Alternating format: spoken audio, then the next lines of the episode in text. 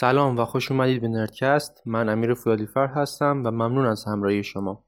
بعد از یک وقفه طولانی که در کار بنده و همه دوستانی که در این زمینه فعالیت می‌کنن افتاد سعی شد که دوباره همه چیز به روال عادی برگرده و قسمت های بیشتری در خدمت شما باشم. نردکست در حال حاضر در هامی باش عضوه و شما می‌تونید به صفحه نردکست در هامی باش مراجعه کنید و کمک های مالی خودتون رو انجام بدید. کمک های مالی شما صرفا برای بهتر کردن تجهیزات این برنامه است. و سعی میشه با کیفیت بسیار مطلوب تری محتوا به دست شما برسه. همینطور برای حضور در نردکست با توجه به موضوعات هر قسمت می‌تونید با ایمیل برنامه که در توضیحات قرار داده شده در ارتباط باشید. در توییتر هم علاوه بر دانستانی های بیشتر اخبار قسمت های بعدی هم اطلاع رسانی میشه. در این قسمت به دوران رنسانس پرداختیم دورانی که باعث پیشرفت هرچه بیشتر بشر شد.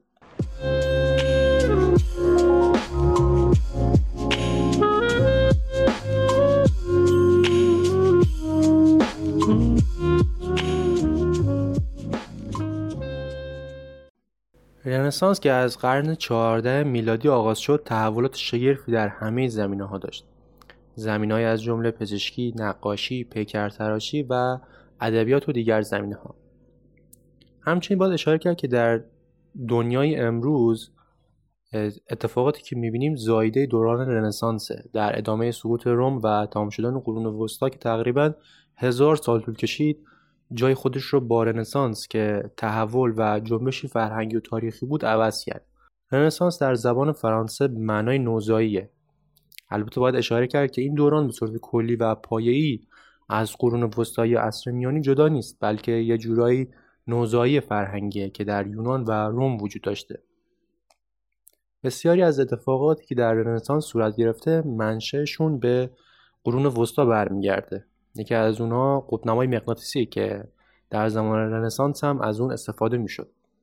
از دیگر اتفاقاتی که جدا کننده دوران رنسانس با قرون وسطا بود تغییرات اجتماعی بود. به طوری که نظام اجتماعی قرون وسطا یا فئودالیسم دیگه کارآمد نبود در رنسانس. اشراف و ایان با سیاست های غلطی که در پیش می‌گرفتن نمی‌تونستن به نیازهای جدید جواب بدن. کلیسا هم در کنار اینها به عنوان یک عامل مخرب به جای سازنده بودن به مشکلات دامن می‌زد.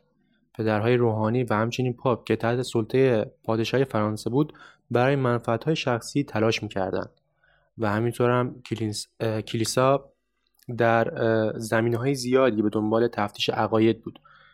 به طوری که افراد زیادی رو به عنوان مرتد و جادوگر دستگیر و در دادگاه یک طرف بازجویی می‌کرد و اعدام می‌کرد در نهایت. مورد دیگه که باعث تفاوت می‌شد جنگ های صلیبی بودن که در اون دوران تمام شدن. بعد وقتی این سربازا از جنگ های صلیبی برمیگشتن به وطن خودشون مقادیر بسیار زیادی ابریشم و علوی همراه خودشون می که باعث رونق و گسترش بازارها شده بود. دوره رنسانس دوران شکوفایی همه زمینه ها بود. هنرمندا و پیکرتراشان از رنگ و سنگ استفاده بیشتری می‌کردند و کالبوت شناسی و نجوم و همچنین کتابخونه هم در حال گسترش بودن. تنها نکته که میشه گفت که خیلی بارز داخل رنسانس هنره و تنها تفاوتش با قرون وسطا در همینه.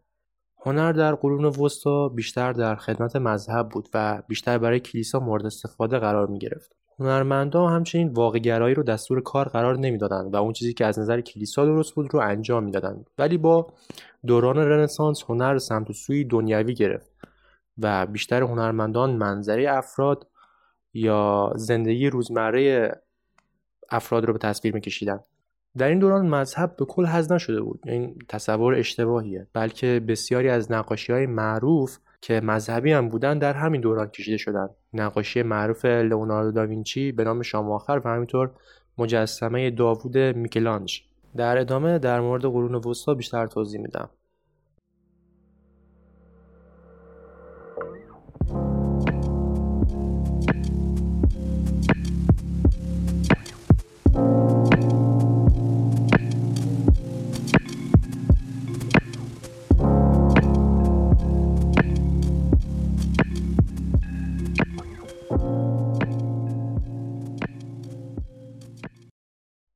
در قرون وسطا بیشتر کلیسا به معماران توجه داشت به این دلیل که به اونها برای ساخت کلیسا نیاز داشت.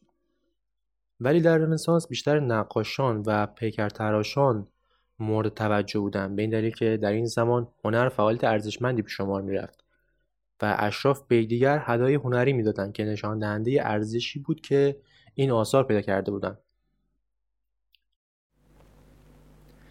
هنرمندان اون زمان برای واقعگرایی بسیار تلاش می‌کردند به طوری که اکثرا سعی داشتن که کالبوت شناسی یاد بگیرن و از روی مدل های برنه شروع به کشیدن انواع ژستا کنند در واقع واژه ناتورالیسم یا واقعگرایی از همینجا نشأت می‌گیره. اثر دوناتلو که مجسم حضرت داوود که البته با برون ساخته شده بود رو تا تاثیر واقعگرایی درست کرده که بسیار دقیق و با جزئیات فراوانه. از دیگر افرادی که میشه به این لیست اضافه کرد در سبک واقعگرایی جیوتو دیبوندون است که با افزودن حالت واقعی مثل غم، خوشحالی یا حتی خستگی از هنرمندان واقعگرای معروف اون زمان میشه به حساب آورد.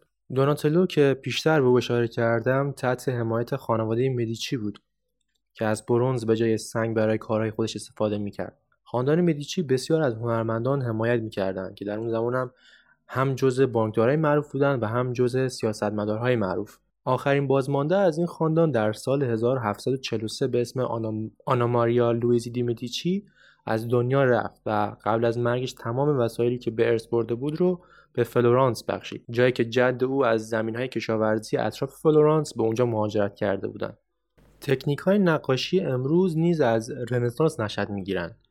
بعضی از این تکنیک ها از هزاران سال قبل از رنسانس به این دوران اومدن و این دوران زمان شکوفای این هنرها بود.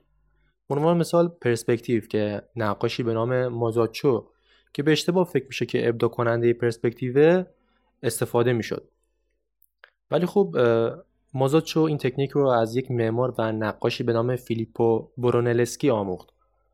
وقتی که آثار مازاچو رو مشاهده می‌کنیم می‌بینیم که تلاش او برای عمق دادن به اثرهاش بسیار واضحه. از نقاشی معروف او میشه به رانده شدن آدم و هوا از باغ عدن که برگرفته شده از فصل سه کتاب جنسیسه اشاره کرد. خب اشاره کردم که تکنیک های هنری در اون زمان بیشتر شده بودن و مازاچو از پرسپکتیو و عمق در کاراش استفاده می‌کرد. تحول هنری بعدی که در اون زمان استفاده می‌شد استفاده از رنگ روغن بود. به جای بقیه وسایلی که داخل رنسانس مرسوم بود. هنرمندانی مثل یان وان آیک که به خاطر تسلطی که در استفاده از رنگ روغن داشت به پدر رنگ روغن شهرت یافت در رنسانس هنرمندان بیشتر از رنگهای لعابی که رنگ بسیار مطلوبی نداشتند و تصاویر کدر به نظر می رسیدن استفاده می کردن. روش دیگه هم که استفاده می کردن دیوار نگاره بود که با استفاده از رنگدانه بر دیوارهای نمدار استفاده می شد. هر دوی اینا نیازمند سرعت عمل بود چون رنگها به سرعت خوش می شدن. و اون انعطاف پذیری که یک هنرمند لازم داره رو نمی‌تونستن داشته باشن. در مقایسه با تکنیک های قدیمی استفاده از رنگ روغن که دیرتر خشک می‌شد و همینطور رنگ ها شفافتر به نظر می رسیدن و یک درخشندگی داشت بسیار مورد توجه قرار گرفت. همینطور استفاده از سایه روشن بیشتر در کارها نمایان شد و که به هنرمندان اجازه نشان دادن جزئیات بیشتر را می‌داد. هنرمند معروف بعدی که در مورد اون دوست دارم صحبت کنم داوینچیه. لئوناردو داوینچی که 1452 میلادی به دنیا اومد میشه گفت که یک رنسانسی به تمام معناست. چون تماما همه چیز رو به چالش میکشون. بسیاری از تحقیقاتش کمک عظیمی به بشریت کرده از لباس قواسی گرفته تا موتورهای بخاری که طراحی کرده و همینطور تانکو و مسلسلها و بقیه ادوات جنگی که اختراع کرد. همچنین او استاد کالبد شناسی هم بود به طوری که جنین در شکم مادر رو به صورتی دقیق طراحی کرد که در الان هم میشه از اون استفاده کرد در علم پزشکی. در مورد اینکه گرایش جنسی داوینچی داخل اون زمان چی بوده هیچ منبع موثقی در دسترس نیست. به این دلیل که او در جوانی همراه دو مرد دستگیر میشه که به او اتهام همجنسگرایی هم می‌زدن. ولی خوب اثبات نشد. لئوناردو به طور کلی زندگی شخصی خودش رو به شدت از دید همگان پنهان نگه داشت به همین دلیل هم است که اطلاعات بسیار کمی داخل این زمینه موجوده. لئوناردو در متنی به دوستداران هنر و نقاشی نصیحتی می‌کنه که خودم بسیار از این متن لذت می‌برم که اون رو برای شما می‌خونم. توصیه لئوناردو به نقاشان جوان جوانان باید در ابتدا پرسپکتیو یاد بگیرند و پس از آن تناسب اجسام را بیاموزند سپس باید از روی بعضی از آثار خوب کپی برداری کنند تا با شکلهای ظریف آشنا شوند. سپس از روی طبیعت کپی برداری کنند تا با تمرین قوانینی که یاد گرفتند آنها را تثبیت, کنند و سپس هنر خودشان را به کار ببندند. برای نقاش لازم است که کاملا با اندامهای بدن برهنه در تمام موقعیتها و وضعیتهای ممکن آشنا شود و کالبدشناسی عضلات استخوانها رباتها رگ و پی را به خوبی بدانند. نقاش باید تنها بماند. هنگام تنهایی به واقع ارباب خودتان هستید و اگر یک همراه داشته باشید نصف خودتان هستید و به تناسب تعداد همراهان این میزان کمتر می شود و اگر همراهان زیادی داشته باشید به این نقص بیشتر دچار می شوید. زن نقاش باید شبیه آینه باشد که همان رنگهایی را که می‌گیرد باز میتاباند و باید با تصاویر همان تعداد اشیایی که در مقابلش قرار گرفته پر شده باشد. شما می توانید نقاش خوبی باشید اگر بتوانید با هنرتان هر نقشی را که طبیعت ایجاد کرده نمایش دهید و شما قادر به این کار نخواهید بود مگر اینکه آنها را ببینید و در ذهنتان تثبیت کنید. از این رو هنگامی که از دشت میگذرید به چیزهای مختلف توجه کنید و مجموعی از کیفیت‌های مختلف را در ذهن فراهم بیاورید. لئوناردو داوینچی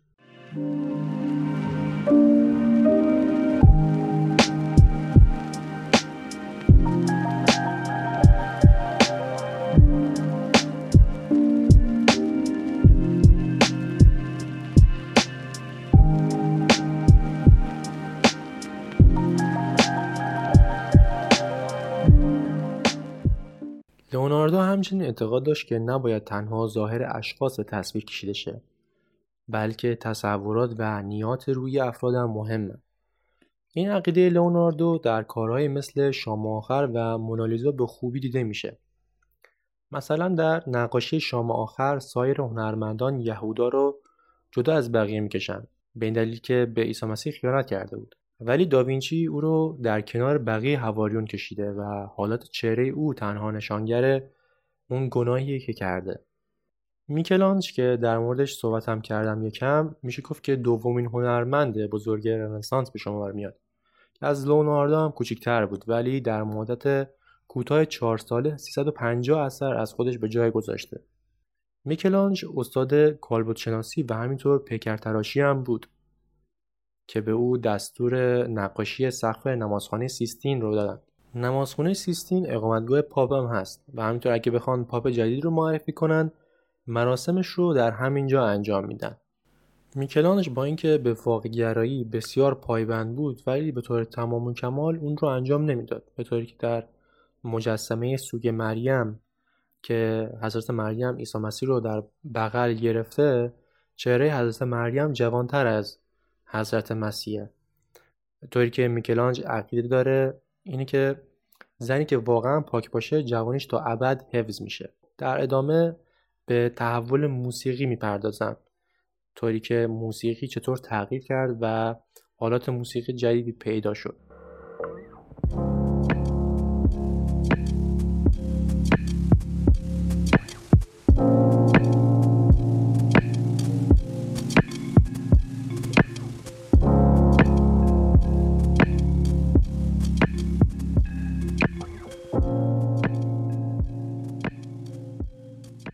تغییر بعدی که دوست دارم در موردش صحبت کنم موسیقیه. درست مثل تمام زمینهایی که دستخوش تغییرات شدن موسیقی هم از این قاعده مستثنا نبوده.